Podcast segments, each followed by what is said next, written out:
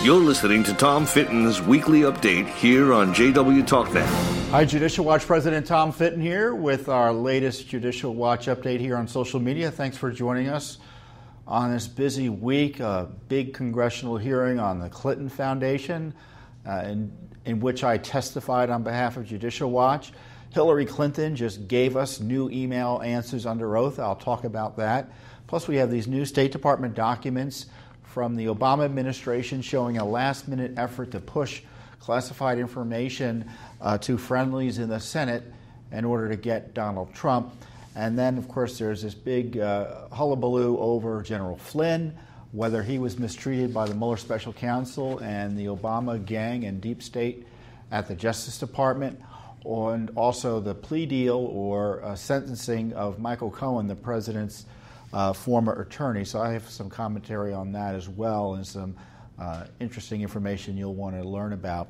Uh, but first up is the hearing that was conducted by the House Government Oversight Subcommittee on Government Operations yesterday. It was chaired by Congressman Mark Meadows, who's one of those uh, heroic congressmen in the House who have been pushing for disclosure and accountability along the lines that Judicial Watch has been seeking on Russiagate and Clinton emails and such.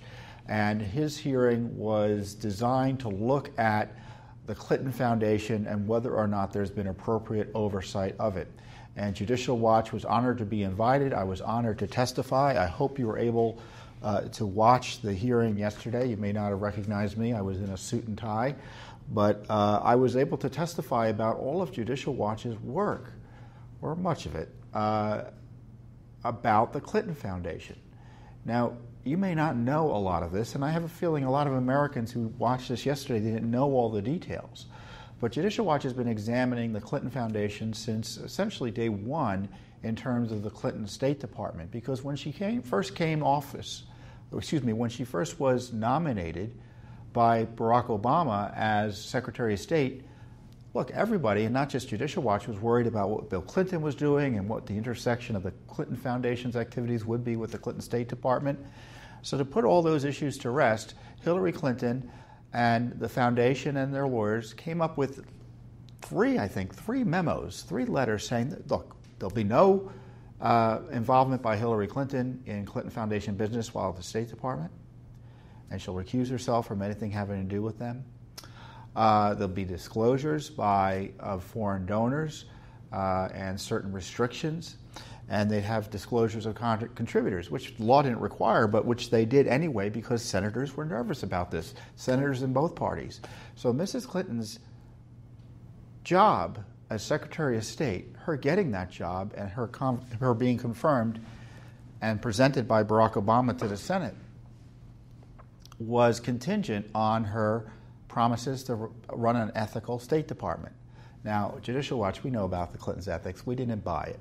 So we uh, monitored and asked to monitor that ethics process. We asked for documents in 2011. We were ignored for two years. We sued for them. We uncovered 215 speeches that Bill Clinton gave to foreign uh, governments, uh, foreign fronts, uh, domestic interests as well, that earned him and her $48 million. And the Justice Department, or excuse me, the State Department ethics official rubber stamped all of it. So, so much for the ethics clearance process that they had promised when she came into office. And then, subsequent to that, uh, and by the way, those documents we uncovered became the basis for Clinton Cash.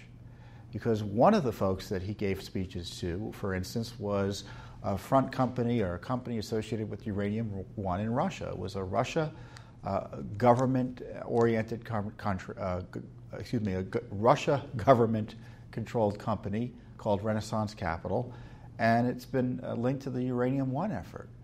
And so uh, since then, and as a result of those documents and other things they were able to find, our friends Peter Schweizer of uh, Clinton Cash fa- uh, fame was able to connect more dots and note that there were millions of dollars coming in from Uranium One fronts uh, to try to influence the Clintons, both personally and through the foundation, uh, in order to get a good result on Uranium One, which is what they did get ultimately. But secondly, we uh, also ran into the foundation again in the Clinton email server because after even those that that conflict of interest mess we uncovered, we found the Clinton email system. And on that system also was Huma Abedin, Hillary Clinton's top aide, former foundation official. In fact, later in the State Department, uh, eh, later in the tenure of Hillary Clinton's State Department, Huma Abedin worked at the State Department as a special government employee and at the Clinton Foundation. How's that for a conflict of interest? But we found that almost immediately, uh, as a result of uncovering the Clinton email system and the documents in them, that the Clinton Foundation was seeking favors on behalf of its donors. And, uh, and they were getting them. Some of these donors were foreign heads of state, shady foreign businessmen, and others. Others needed help with criminals getting visas uh, into the, so the uh, criminals from uh, abroad getting visas. I mean, it was a real racket that was uh, being run uh, with the State Department and the Clinton Foundation. And uh, as I've said before, and I think I testified to yesterday, it was hard to tell where the Clinton State Department began and the Clinton Foundation ended. It was a seamless web. And uh, it was Judicial Watch that exposed all this. And that led um, to the pressure for an FBI Justice Department investigation that began around 2015, 2016. And what happened was the Justice Department, uh, the politicals at the Justice Department, the Obama administration tried to shut down what was a basic FBI investigation into what the Clinton Foundation was up to. And they were successful because obviously nothing's been done. And since then, nothing's been done. The Justice Department, when it comes to the Clinton corruption issues, has been frozen under the Trump administration by Jeff Sessions, who didn't want to do anything, and obviously nothing's happened since Jeff Sessions has been in office, uh, since Jeff Sessions has been removed from office. So uh, that, that's basically my testimony yesterday. I gave 17 pages of written testimony, more than 17 pages, and we'll uh, probably get a link for you here. Uh, so that's on the record. And what's remarkable is that this hearing, after years and years, was the first hearing on the Clinton Foundation that I recall. Maybe you, maybe you, maybe you remember one. I don't know them. They talked about uranium one, miracle of miracles. Billions of dollars from Russia going into the Clinton Foundation, the personal coffers of Hillary Clinton while she's Secretary of State. Talk about a Russia collusion scandal. Where's the Justice Department on that? Also, to testify supposedly was U.S. Attorney Mr. Huber, the famous Mr. Huber, the elusive Mr. Huber from Utah. He didn't show up. So that tells you what's happening at the Justice Department level. So, of course, it's Judicial Watch that's there on your behalf uh, and on behalf of the American people to tell Congress they need to investigate this. And I know the Democrats are going to take control of the House, so the uh, likelihood of a dem- uh, investigations uh, really small now. So Judicial Watch is going to be doing all the work here. And on top of that, we have the issue of um, the, uh, uh, excuse me, on top of that, we had two more whistleblowers. They filed a complaint under the whistleblower statute related to the IRS against the Clinton Foundation, and they testified. And they testified that there were two individuals in the Clinton Foundation, one who they disclosed, I guess the former CFO or COO of the Clinton Foundation, who had concerns about the way it was being run, and someone else whose name they refused to divulge. They also had concerns that there was a Foreign Agent Registration Act issue for the Clinton Foundation. Isn't that interesting? Because that ties into Michael Flynn, General Flynn, who's been prosecuted under that law. Manafort has been prosecuted under that law. You know, but no one associated with the Clinton world has been prosecuted under that law. Isn't that curious? So it was quite the hearing. It was educational. Uh, the Democrats, uh, the lead Democrat on the committee, uh, Senator, excuse me, Congressman Connolly from Northern Virginia here, he attacked Judicial Watch because we didn't want to focus on the Cohen campaign finance deal. I didn't really understand what he was saying. But I pushed back. And um, so the hearing's available online. I encourage you to watch it and uh, the full testimony is available online. And so, you know, we're not done with the Clinton Foundation issue. We've asked for documents about the, as I said, this effort to suppress the investigation by the Justice Department. We're suing on that. And of course, separately, and this is a nice segue into the next question uh, or the next topic, is that we're still investigating the linked Clinton email scandal because we didn't know about the pay to play scandal at the Clinton Foundation until we uncovered the Clinton email server at which, on which the key documents were residing. And to that end, as I've talked about previously, we have two federal court judges who have granted Judicial Watch discovery.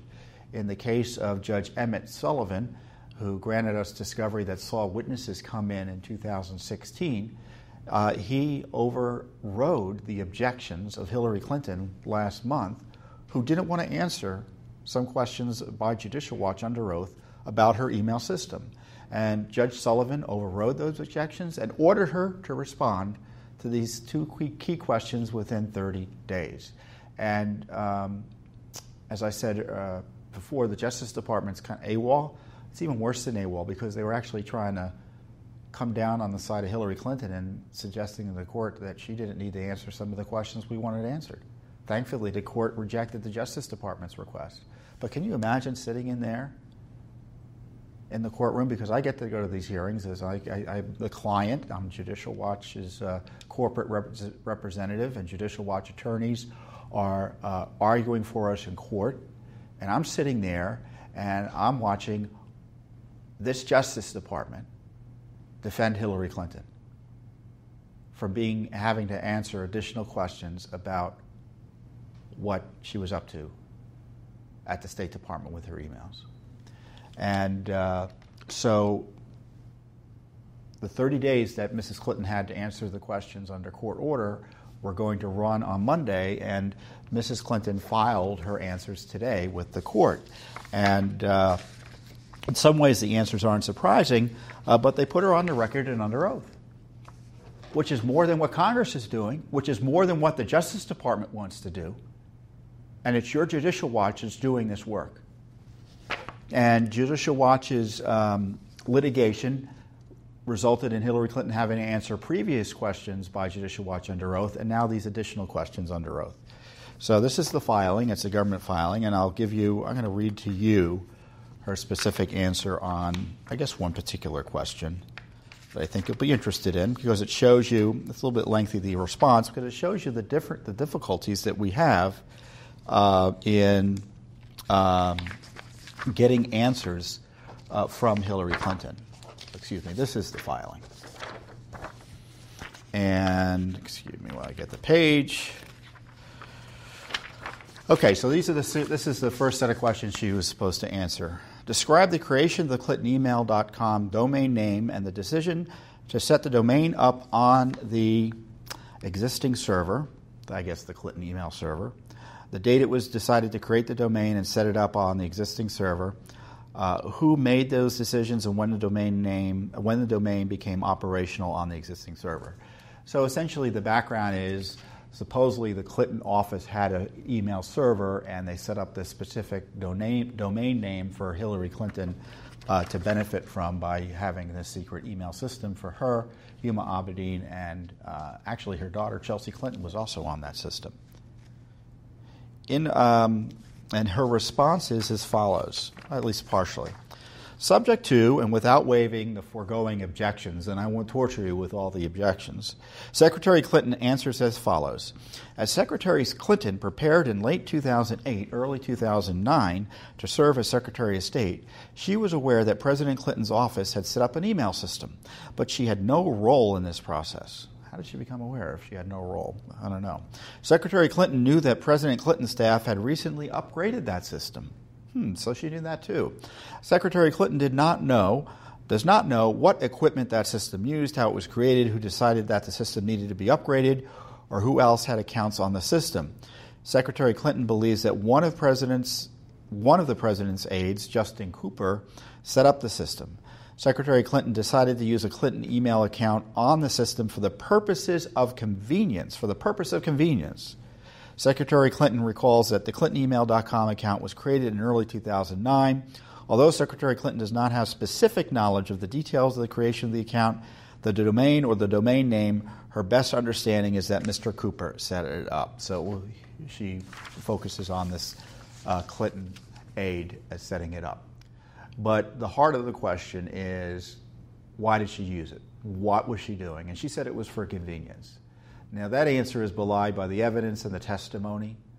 Uh, the email system she had was a mess. It had to be rejiggered all the time. It was, I think, one point collapsed and had to be reset up again. Uh, on top of that, there were continuous complaints within the agency about the inability to communicate with her, and she was aware of that. She was also warned not to use this unsecure system. She did it anyway. And even, uh, I think, in one of the testimonies we received, and maybe it was from Abedin or Mills, or uh, certainly one of the documents we had, uh, they show that uh, it was impairing her ability to do her job. And of course, she had multiple devices. So the idea that there was convenience involved here is, um, I think, not credible.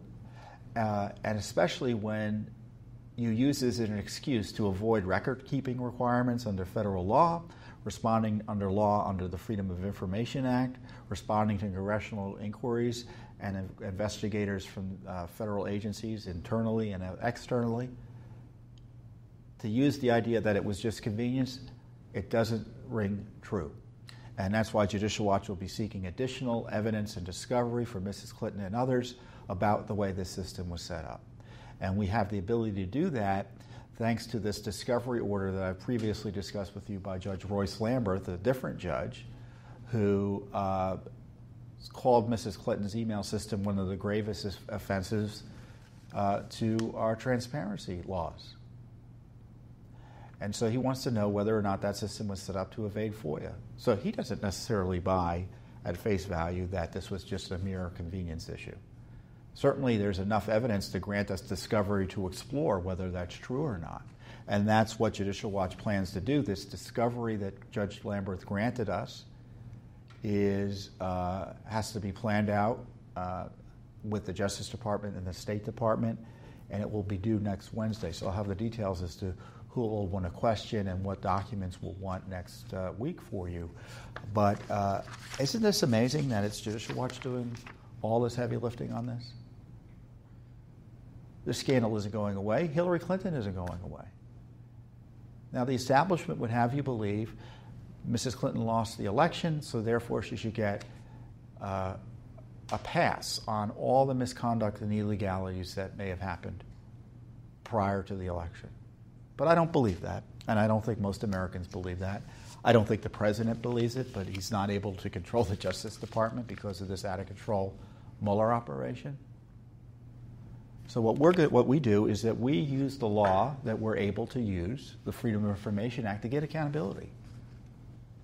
And hopefully that creates pressure for other federal agencies to do the right thing and certainly, in the least, it educates the American people about the operations of its government, the bad part, basically the corruption at the Clinton State Department and what she was trying to cover up, as I've just talked about with the Clinton Foundation issue. So there's a lot going on in the Clinton cases, and it's just remarkable that uh, that it, it's still Judicial Watch taking the leadership here. And I don't say that to promote Judicial Watch. I say it because I'm upset about it. That Congress has been of little help. The Justice Department not only has been of little help, but have actively, but has actively opposed our efforts to get accountability. Still. So, but with your support, we're able to succeed in court. So, all these court successes I'm talking about, eh, we're a charity. We get our ability to do this work from the generous support of Americans like yourself. So thank you, those of you who support us. And those of you thinking, thinking, of, thinking of supporting us, you see what the results are. Uh, speaking of results, we have new documents as a result of a litigation against the State Department. So, what had happened was at the end of the Obama administration, there was this effort to leak and disseminate classified information supposedly to make it impossible for, impossible for President Trump to suppress evidence that he was colluding with the Russians. I mean, it's, it's kind of a cheeky summary, but it's pretty darn accurate. And we've already uh, seen that actually happened with Senator Cardin, a leading Democrat in the Senate. The State Department sent a dossier near the end of the administration, so there was more than one dossier out there. It was being wandered in very, various iterations throughout the Obama administration. It was all hands on deck. And we received more documents showing this desperate effort to get documents to friendlies in the Senate in the last days of the Obama administration. In fact, just the day before, up till the day before the Trump inauguration. We made the deadline, is the phrase the official uses in praising her colleague's work to get the documents about Russia to uh, their friends in the Senate. We made the deadline. And what was the deadline? Trump's inauguration the next day. Absolutely incredible. And a Thursday, January 5th, 2017 email chain, then, separate, then State Department Congressional Advisor Era Abbasi indicates that then Assistant Secretary of State for European and Eurasian Affairs Victoria Nuland's, who's also involved in the dossier, Bureau was attempting to get Russia intelligence, Russia investigation related documents to the office of Senator Mark Warner, head of the intelligence or majority minority leader on the intelligence committee. Uh, his office as quickly as possible. By the way, in June of 2016, Nuland permitted a meeting between Christopher Steele, Hillary Clinton's spy, who helped compile the dossier in a secret way through a cutout law firm for Hillary Clinton's campaign. So she permitted a meeting between Steele and the FBI's legal attache in Rome. So when things like that happen in uh, abroad in U.S. embassies, you got to have State Department's approval. Nuland told CBS News that the State Department knew about the Steele dossier in July 2016. In the email, with the subject line for immediate review, call sheet for S call with Senator Warner, S, you know who S is? Kerry.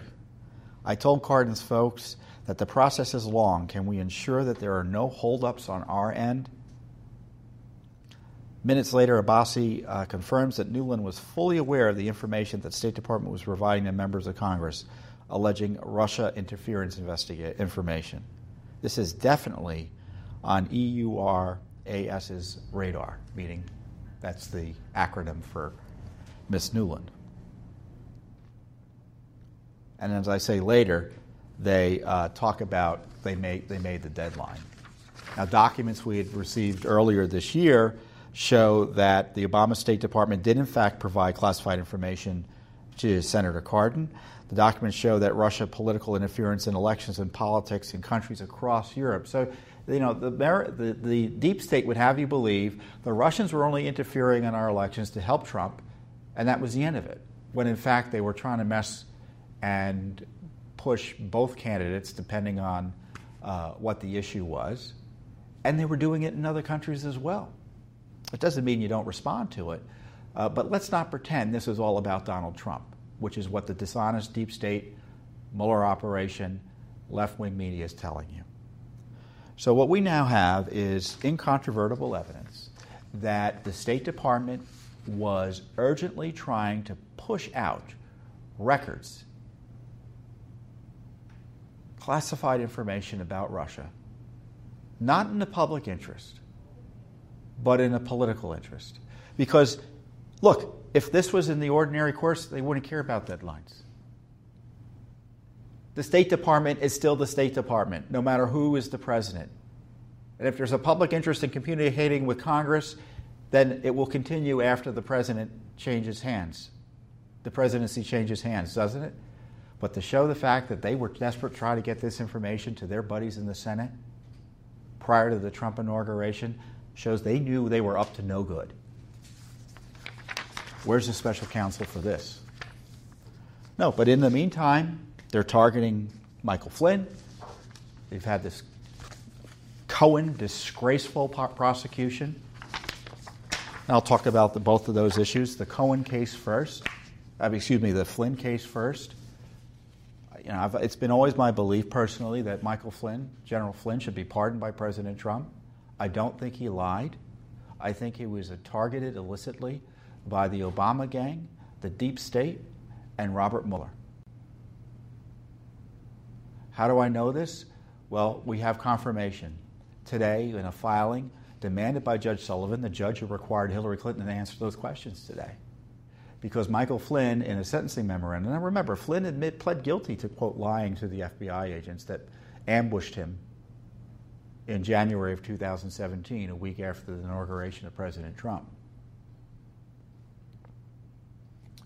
And uh, Flynn's lawyers, in trying to convince the judge that he shouldn't seek uh, get jail time, uh, said that look, you know, there, there's something shady that went on here.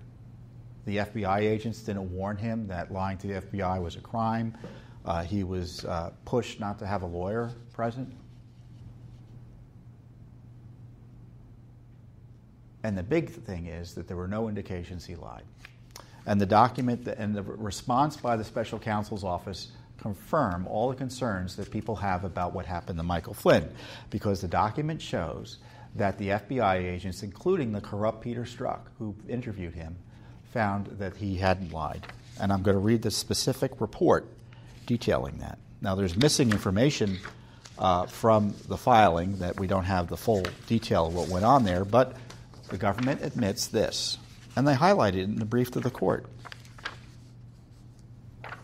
Strzok and blank, so we don't know the name of the other agent, other, other agent, both had the impression at the time that Flynn was not lying or did not think he was lying. Flynn struck Strzok as, quote, bright but not profoundly sophisticated. So, not only that, he was a nice guy, and he didn't seem to be the type of guy who would lie. And the suggestion is further that he didn't lie to people everyone says he lied to. And the only evidence they have, and then you read the brief, the only evidence they have that Flynn lied is his admission that he lied, which I don't think should be taken with much weight given the jail time he was facing and the financial ruin he was facing uh, with this outrageous special counsel operation bearing down on him. And on top of that, Andrew McCabe, the corrupt Andrew McCabe, who was fired as number two of the FBI for targeting, uh, uh, for lying, uh, also did the following misconduct. Listen to this. I'm, I'm going to read it, and you decide whether this is on the up and up. I explained to Lieutenant General Flynn that my desire was to have two of my agents interview him as quickly as possible, as quickly, quietly, and discreetly as possible. He agreed and offered to meet with the agents today, and this is dated January 24th, 2017. We had some discussion about the timing and ultimately agreed to conduct the interview at his office in the White House at 14:30 this afternoon. I explained that I thought the quickest way to get this done was to have a conversation between him and agents only. This, by the way, Flynn is the National Security Advisor to the President of the United States. McCabe is the number two official at the FBI. I further stated that if Lieutenant General Flynn wished to include anyone else in the meeting, like the White House counsel, for instance, that I would not I would need to involve the Department of Justice. He stated this would not be necessary and agreed to meet with the agents without additional participants. How do you like that corruption? And on top of that, I just realized, or I just read somewhere, because I had missed the interview this weekend, on MSNBC, James Comey admitted he was behind this crap. He took advantage of the fact it was early in the administration, things were confused. He knew that White House counsel typically would have to get involved here. And they thought he could get away with just sending the agents over because of the confusion. And McCabe was in on it. I don't know what Judge Sullivan's going to do with all this. Because, as I said, General Flynn has ultimately admitted to the crimes here, to, to lying. But if I were the judge, I'd be asking some questions about what went on here. And if I were the president, I would pardon General Flynn in a heartbeat. I'd pardon him in a heartbeat. I, I and, and, and Flynn's heroism, heroism, and I, hero, heroism is Mike Flynn is an American hero. And I encourage you to go online and look at the various filings that have been taken that were filed on his behalf. He has a remarkable military record. His work saved countless American lives. and this is, this is the way he was treated by the number two and number one at the FBI, the corrupt Comey McCabe duo. And the idea that Mueller took this, this uh, fake crime up and ran with it and brought the hammer of the federal government down on him to force him to re- admit to lying. I don't like it. I don't like it one bit. And of course, Judicial Watch has Freedom of Information Act requests and lawsuits for all of this. And you know what the pretext for the meeting was? A news article that contained an illegal leak of a conversation that was recorded between Flynn and the Russia ambassador. A conversation that was perfectly fine and appropriate. So the deep state leaks something illegally, and they use that leak as a pretext to go and ambush and entrap the president's national security advisor. That's the scandal. That's the scandal. Now, the other big scandal news this week is, uh, and one the president's having to contend with, is his, his lawyer, his former lawyer, my, my, his former lawyer, Michael Cohen, was sentenced to three plus years in jail by a federal court judge. Now, what did he admit to doing? He admitted to lying to Congress about the president's Russia estate real estate plans. I looked at what he allegedly lied about. It's not even clear he lied. He allegedly uh, filed uh, and he admitted to filing uh, false tax returns and not reporting income, so there's a tax problem. Don't need a special counsel for that. He admitted to filing false home equity and bank loan, loan documents, none of which led to any losses for financial institutions. So that's that's not a serious issue in terms of having a special counsel prosecute them. And more dangerously, he admitted to a non crime, which was this campaign finance violation that the media uh, and the special counsel is trying, and the Southern District of New York, which is, I guess, competing with the special counsel to get Donald Trump, by laundering this fake crime in through this plea agreement. And the problem is the courts is blessing this because you get the government agreeing that it was a crime and the defendant agreeing it's a crime. So it's up to groups like Judicial Watch and other disinterested parties say, hold on a second, this is not what the law is. Because the allegation is that private payments made uh, to women associated who, who supposedly were associated with then candidate Trump are campaign finance contributions or connected to the campaign and should have been reported. And that's not the case. If the payments were made in a, uh, for a matter that had a personal impact and could have been made with or without a campaign, it's not a campaign contribution. And in the case of this, one of the payments was made by a third party news organization to buy the rights to a story. And they're saying that's campaign related. Well, isn't that interesting? So every expenditure by news organizations that benefit a candidate are potentially campaign finance law violations and should be reported? Oh no. Oh no.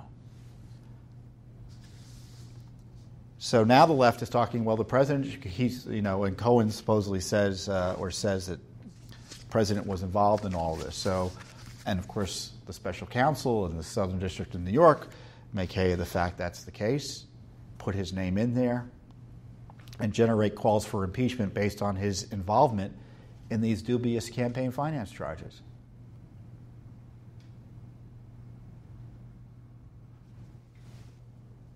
Even though uh, there's no good faith basis to bring them, in my view. And just don't take my word for it. Our friend Hans von Spakovsky, who used to be a commissioner at the FEC, he understands the law. He agrees com- completely, completely with me. And a lot of other neutral people as well. So um, there's a real law and order crisis in Washington, D.C., and it has nothing to do with the conduct of President Trump.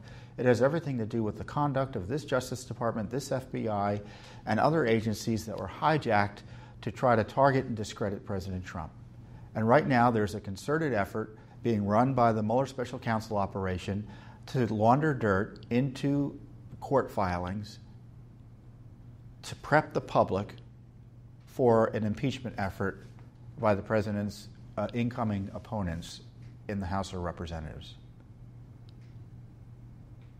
So it's a real crisis. And Judicial Watch is asking tough questions about this issue. We're filing lawsuits. We have key lawsuits on all of this. And what should the response be by the president? Disclose the documents. We've got the documents that will expose what went on here. In the case of Judge Sullivan, he saw these allegations Flynn was making about the misconduct of the FBI potentially, and he said, I want to see the documents. And my question is why hasn't the Justice Department produced these documents publicly before? Because they would be embarrassing to the Mueller operation and undermine further, if it were possible, his credibility. So Judicial Watch is going to be asking for documents like this. We've got 30 plus lawsuits into the deep state effort to undo the election of 2016. And you can trust that we're going to keep on pushing these uh, document requests and Freedom of Information Act requests and lawsuits. And you can see our heavy lifting gets some major results, certainly on the Clinton issues, and we've gotten key issues uh, out there on freedom of, uh, on the Foreign Sur- Intelligence Surveillance Act recently. And of course, we're in Congress taking the lead on the Clinton Foundation. So there's a lot going on. I'll have a lot more for you next week, so stay tuned for that. In the meantime, have a wonderful and safe weekend.